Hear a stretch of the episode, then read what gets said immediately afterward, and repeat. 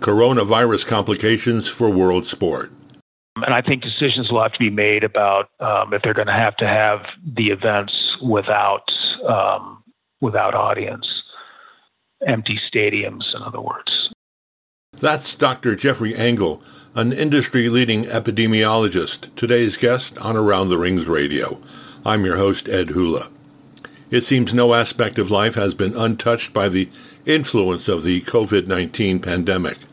For the corner of the world we cover here at Around the Rings, the effects of corona have been acute, to use a bit of medical parlance. The Olympics in Tokyo, once set to begin this July, will now take place a year later, we hope. International tournaments by the federations have gone by the wayside, as well as other major sporting events, such as Wimbledon and the NBA and NHL seasons. The World Championships in ice hockey were supposed to begin this week in Lausanne, Switzerland. They are now canceled with no hope of returning to Switzerland for at least a half a dozen years. International travel, once utterly commonplace among Olympic sports leaders, is truly grounded. Meetings that once took place in exotic destinations across the globe are now electronically conducted.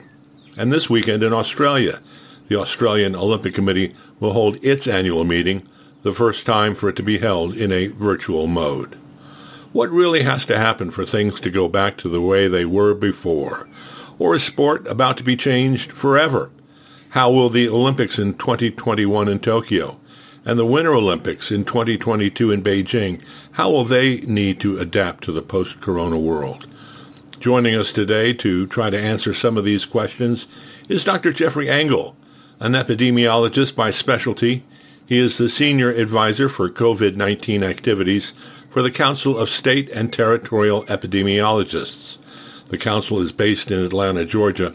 It's a professional association for epidemiologists at public health organizations across the U.S. For eight years, he was executive director of the council. Prior to that, director of public health for North Carolina and his medical degree is from Johns Hopkins University. Welcome to Around the Rings Radio, Dr. Jeffrey Engel. Thank you very much, and I'm glad to be with you today. Uh, for, first, we were all surprised as um, non-professionals in the medical field to see the the spread, the impact of of the coronavirus on sport. Totally unexpected three or four months ago, nobody would have anticipated anything like this happening. From from your vantage point as a, a professional in the field, did this come as a surprise as well? I would say yes, it did. Uh, particularly the rapidity of how, how quickly this uh, exploded out of China.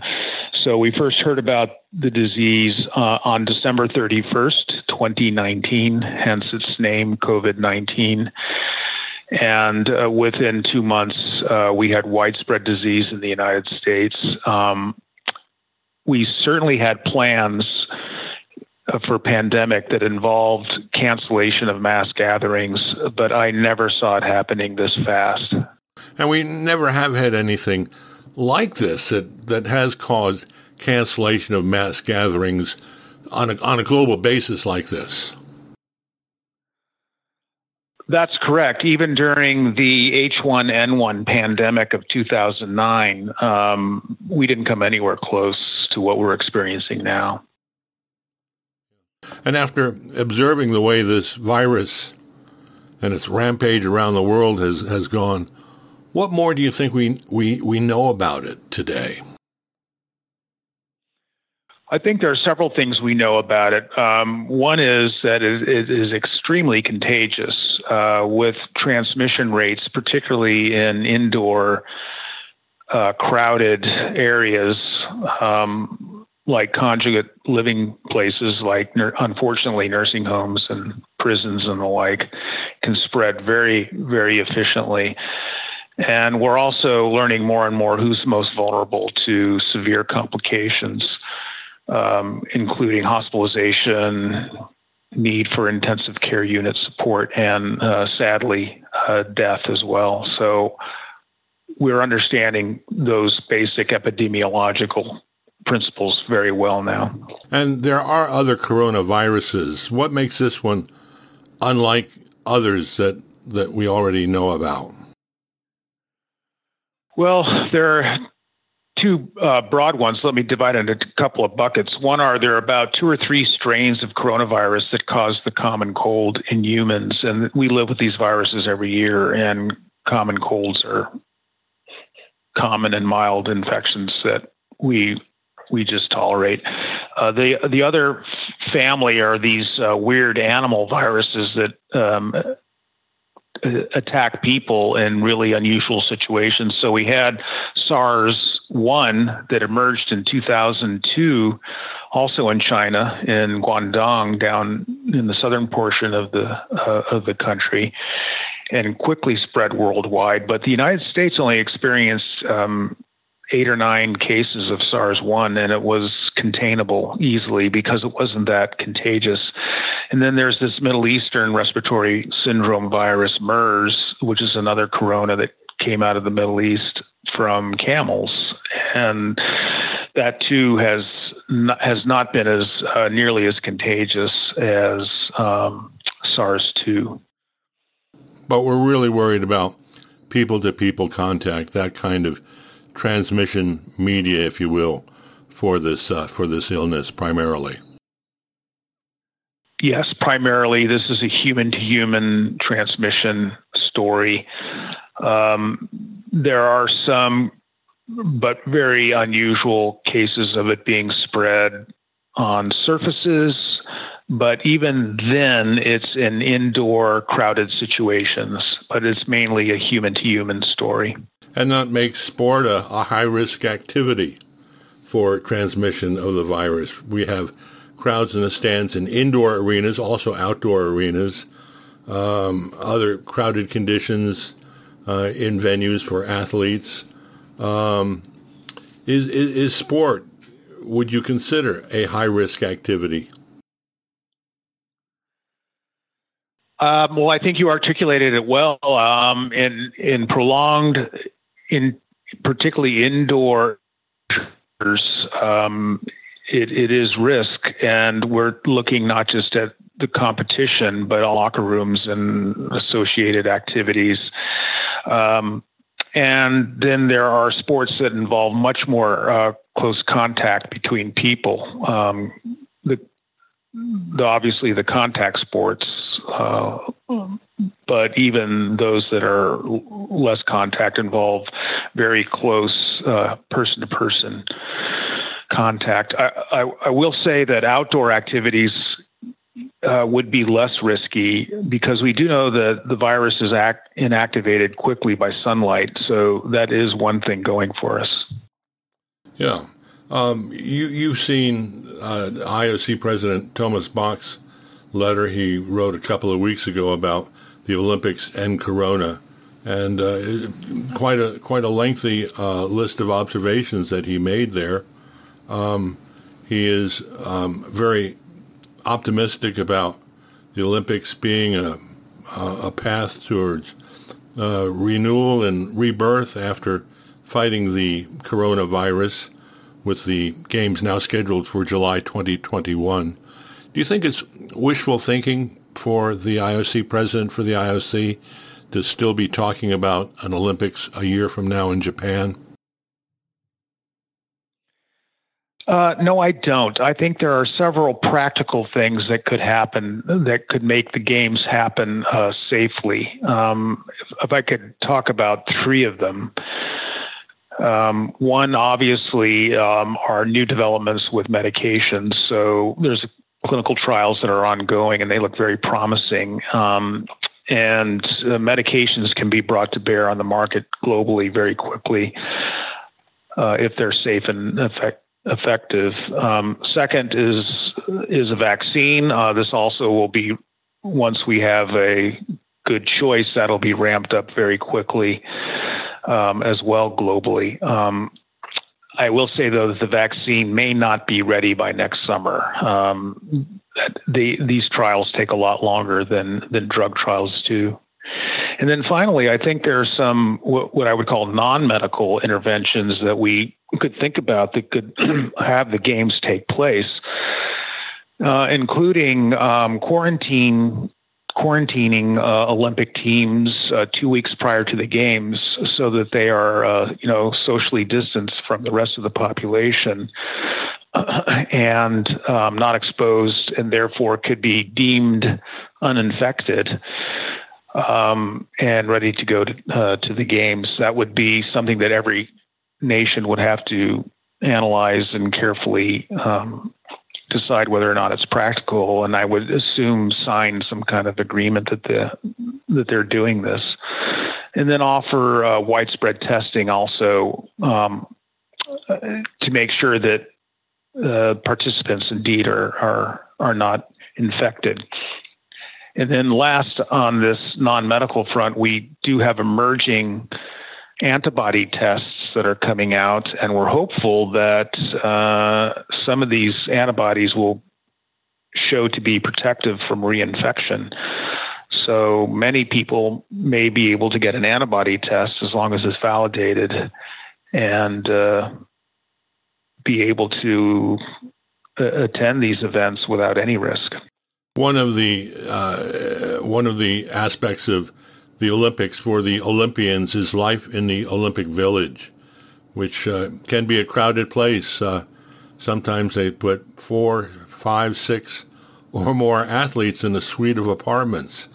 Is this a sort of surroundings, living quarters that uh, are are problematic? Does the Olympics need to look at changing the way uh, Olympians are are housed during the games?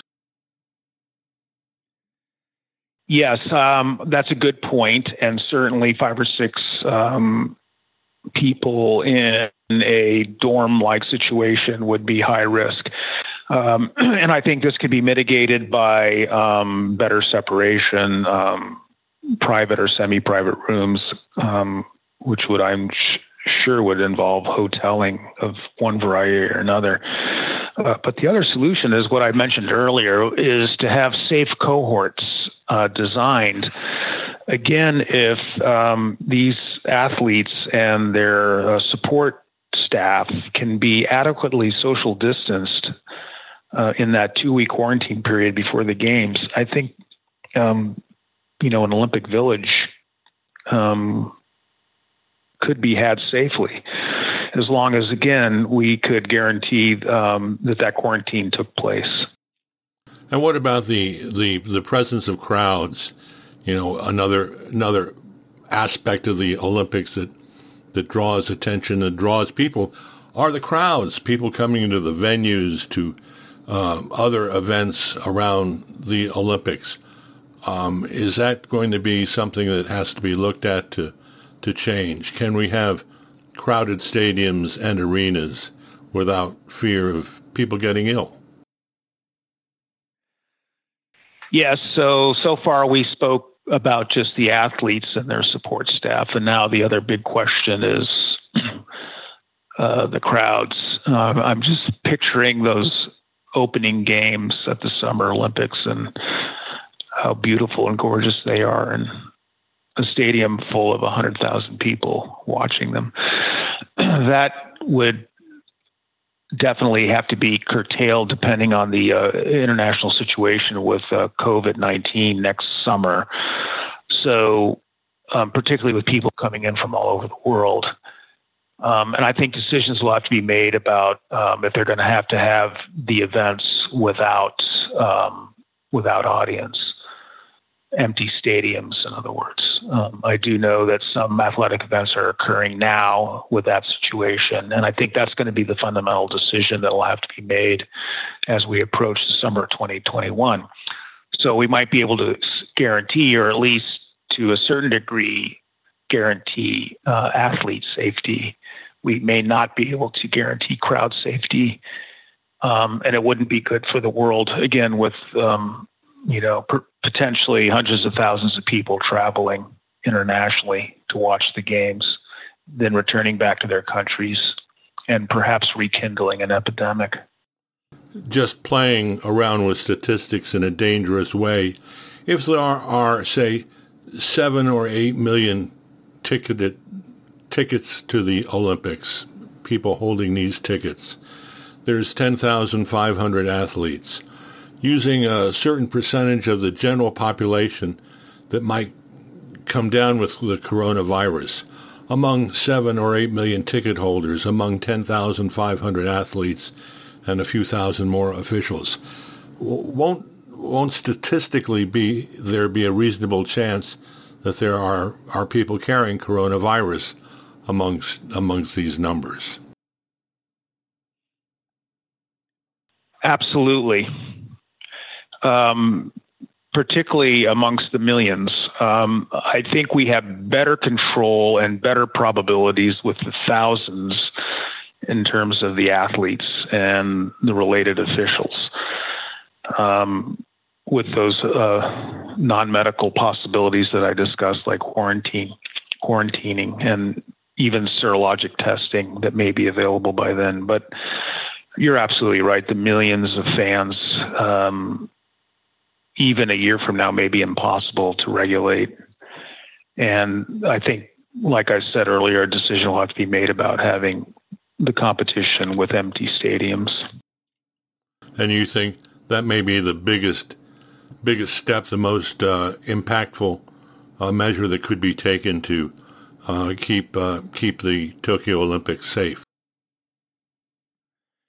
Yes, and to make sure that they actually occur. So uh, 2021, um, if there's no vaccine, if there's still you know, worldwide outbreaks occurring, um, uh, that's going to be the safest decision.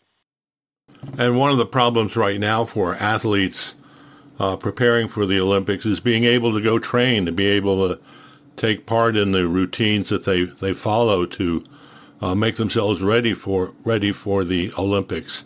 Um, that's going to require um, being able to travel between now and next year. Um, other conditions have to take place to ensure that they can can train safely. Uh, it's uh, it's it, the complications of this just are are staggering everywhere you turn. What has to happen for an Olympics to to take place? Um, you know, what about you know safe training conditions for athletes, safe travel for athletes in the in the months ahead of an Olympic Games? that's got to open up as well. Oh, you're absolutely right. So particularly regional competitions um, between countries, um, just thinking about soccer, for example, and what has to happen for that to occur before the games. Um, all of these are at risk, and it, it may be uh, I'm trying to be optimistic here, Ed, uh, but I'm I'm hoping that um, Olympic committees uh, at the national level will, will be innovative um, and also take uh, not some safety risks, but more economic risks and spend some money on chartered flights and uh, safe um, quarters when they get their athletes into um, the new location where where there may be in a regional competition internationally, um, and then having training facilities that are safe. I think uh, again through innovation, um, I think these can be designed. Uh, you know, staggered workout schedules, for example. Um, again, the hope that uh, serologic testing will be available soon to identify those people who are infected and are now not as high risk. Um, other things like this could be um, uh, implemented. Yeah, we're talking today with Dr. Jeffrey Engel, an epidemiologist, senior advisor on COVID-19 for the Council of State and Territorial Epidemiologists. Uh, the Winter Olympics are coming in 2022 in Beijing, uh, some six, seven months after their winter, the summer games are held in Japan. Uh, should there be worries about athletes and officials and others traveling to Beijing for for the Winter Olympic Games. Anything to be concerned about there?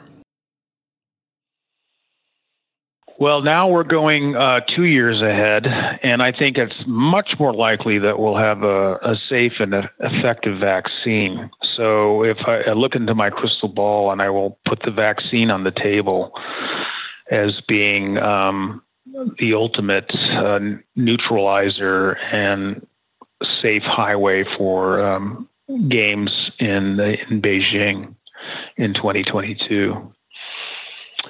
The other thing I might say, and I'm getting into territory that's not really my subject matter, but has certainly led to some um, interesting observations epidemiologically, is that uh, nations that have strong central governments are certainly able to take hold of uh, control matters in a much more direct fashion um, than countries with distributed authorities like the United States and perhaps uh, the European Union. Um, and uh, I, am not saying, you know, it's a police state, um, but I will say that they were able to clamp down in Hubei province in Wuhan very effectively with a massive workforce to do the case investigation and contact tracing that was necessary to quench the uh, the epidemic in Wuhan where it started. And so I yeah, we I saw the video of people being dragged out of their apartments, for example. Yeah, the, uh, in, it, which is why I'm hesitating. You know that this is, can be extreme, but um, I. I'll just put it out there as an observation, maybe end it there because, because I don't want to get too much out of my lane and, on and, politics. Yeah, and while we're talking about what governments can do, here in the United States and in other governments around the world, uh, there's relaxation of the stay at stay at home, the quarantine uh, restrictions guidelines of the past couple of months. Um, is, is is it coming off too early in the United States? Well, the U.S. is an interesting governance because we have this odd confederacy of the states and the federal government, and um, it's going to be a big national experiment. Um, we're seeing states that are um, loosening and reopening earlier than others, and uh, time will tell. Because the data is coming in, we have good metrics to monitor, and uh, and we'll see. Maybe um, some states, what they've opted to do is open early or earlier than other states and give people the choices on uh, how, what risks they want to encounter in their daily lives, while other states have been much more um, restrictive and conservative in their approaches to reopening. Um, but, you know, it's a matter of life and death. It's not just a matter of um, getting the economy going again. And uh, that's just been a very difficult balance with this uh, with this pandemic. And people believe that a return to normalcy would also mean a return to sports like baseball, getting the Major League Baseball season underway, whether the professional football season will be able to start up on schedule. Um, uh, what what has to happen for these sports to get professional sports to, to get underway in the United States? Yes, so I think um, actually the reopening America again guidelines are reasonable ones that are that are posted on the web now, and governors are implementing them to varying degrees across the country.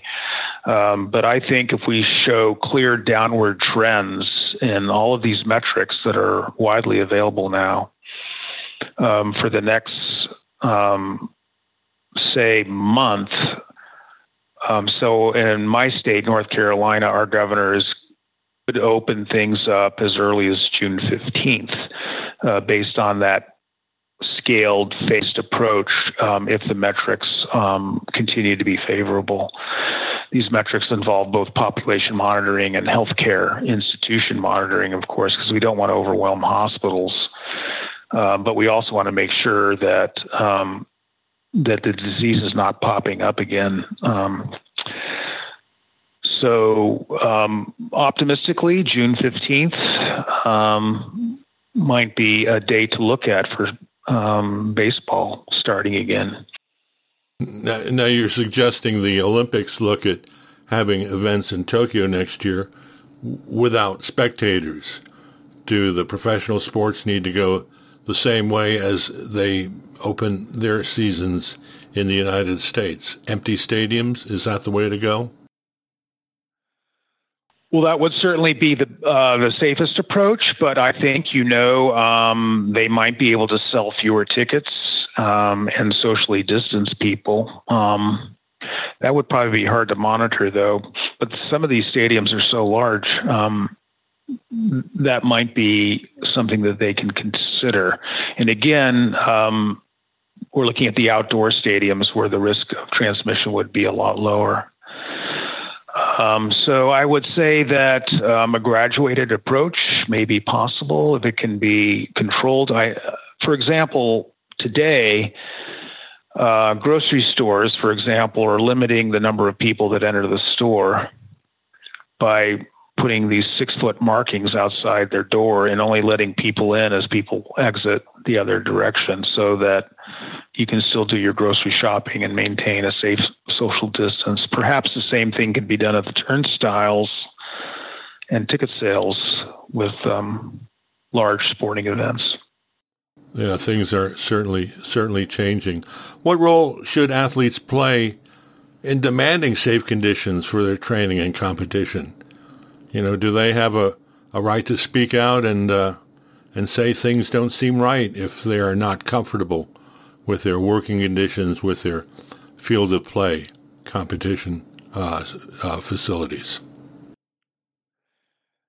Well, sure. I think any uh, workforce has uh, the right to speak out um, if they feel that they are uh, working in unsafe conditions. And um, I hope there would be uh, collective voices emerging, either among players' unions or the like. Um, but absolutely, I think they have a voice and can be the loudest advocate. And the national Olympic committees around the world should pay attention to what their athletes are saying, what uh, what their concerns are. Oh, I think so, um, and, and, particularly a voice at the table as they begin to formulate plans for um, 2021. Um, you could do it many ways. Um, sometimes they they may have appointed representatives, but we in public health we do it through community engage, engagement. But in in this setting, you would want to have advocacy and engagement with the um, with the athletes themselves in a in a very formal and systematic way, and not give them lip service. You know, they'd have, they'd have an equal equal chair at the table. Uh, one of the striking uh, aspects of change for people involved with the Olympics and world sport has been the absence of, of travel. Um, people used to go here and there on a moment's notice, be going one city one day, another city another day for meetings, events, that sort of thing. That's just all stopped. What has to happen, do you think, for travel to become more commonplace again? Well, that's a really good question because um, we're looking at uh, mainly airports and um, getting uh, airlines um, to be declared safe is going to it's going to take some time. Um, certainly, um, screenings can be done before boarding, and airline companies, at least the United States, have authority to not allow anyone to board who they feel is not fit for air travel. Um, unfortunately, the airlines don't want to be put in the, that position and would rather have somebody else do it. That is health screenings. So I think as we phase back into uh, normal world travel, um, screenings of passengers will be important. Um, that said, we do know that people can be minimally symptomatic or have no symptoms and still have COVID or be incubating COVID, and they could um, get sick while particularly on a long haul flight. uh, halfway around the world. So these things will happen. Um, the other thing we could do is mandate um, respiratory masks be worn by passengers because we do know that masks can prevent germs spreading to others. Um, it, they're not good at preventing you from acquiring germs, but if you talk or cough or sneeze and have a mask on, it may um, reduce transmission to others. So yeah, I think there are these various steps in mitigation that we're going to see as uh, airlines uh, ramp up again. Um, and then ultimately people are going to make their own decisions on on what risk they see and how vulnerable they are, particularly um, if you're older, have other underlying health conditions. I think people like that will probably delay flying for perhaps several years. Can can air, airlines continue with the same design they have for cabins? Is there has to be a different approach to what flying in an airplane is like as we look towards the future here, or can they just keep on the way the cabins are set up right now? Yes, I I really don't think that social distancing is possible in a flying tube. An airplane is basically a, this long fuselage um, that flies. Um, that distancing people by um, making the seats less far apart, uh, less close together would would really mitigate. Um, because you're indoors for so long, um, the air is recirculated, or at least a portion of it is, even though it's uh, filtered. Um, you're still sitting near a person. Um, uh, you know, I I can't imagine what a you know one of these carriers that currently holds say 150 seats if it went down to 75 seats that that would be any safer um, because you'd still be very close to a person for a prolonged flight. So I don't see any fundamental engineering designs on the horizon. So that remains uh, an ongoing risk it would be for athletes, officials, others having to make international travel for the Olympics and other sporting events in uh, in the years ahead here. I mean, it is, it is a, a risk, something that uh, people are going to have to consider and weigh when they make their plans. Yes, and I think the best mitigation strategy would be a chartered flight where um, you're you you know using that quarantine measure that I discussed earlier in our interview, controlling the environment the best as you can. Um, assuming the the coronavirus we're dealing with now is under control by by next year, is there a threat from other new viruses? Um, are there other illnesses that we, we don't know about, we don't know yet, that uh, that could emerge? And and how do sport plan for this sort of thing? Yes, they're always out there. They're always lurking, and you know they're almost always from animals. Um, and uh, there are any number of threats out there. Um, that we worry about. Um, one of my biggest fears are these mosquito-borne viruses that keep popping up. Mosquitoes are everywhere. Um, so we had Zika virus a couple of years ago, but dengue has been around for years, and there are several equatorial countries that have ongoing dengue outbreaks all the time. Um, and mosquitoes can travel on airplanes too. So uh, um, that to me is one of the biggest threats are mosquito-borne uh, viral infections. Um, and then who who would have thought that some weird bat virus would contaminate a food market in Wuhan, China, and cause COVID-19, you know? So I think these things can come out of anywhere. Do, do big events like the Olympics, uh, the World Cup, uh, professional sports leagues need to plan more for pandemics and these kinds of uh, medical crises? Yes, they do. Plans never hurt.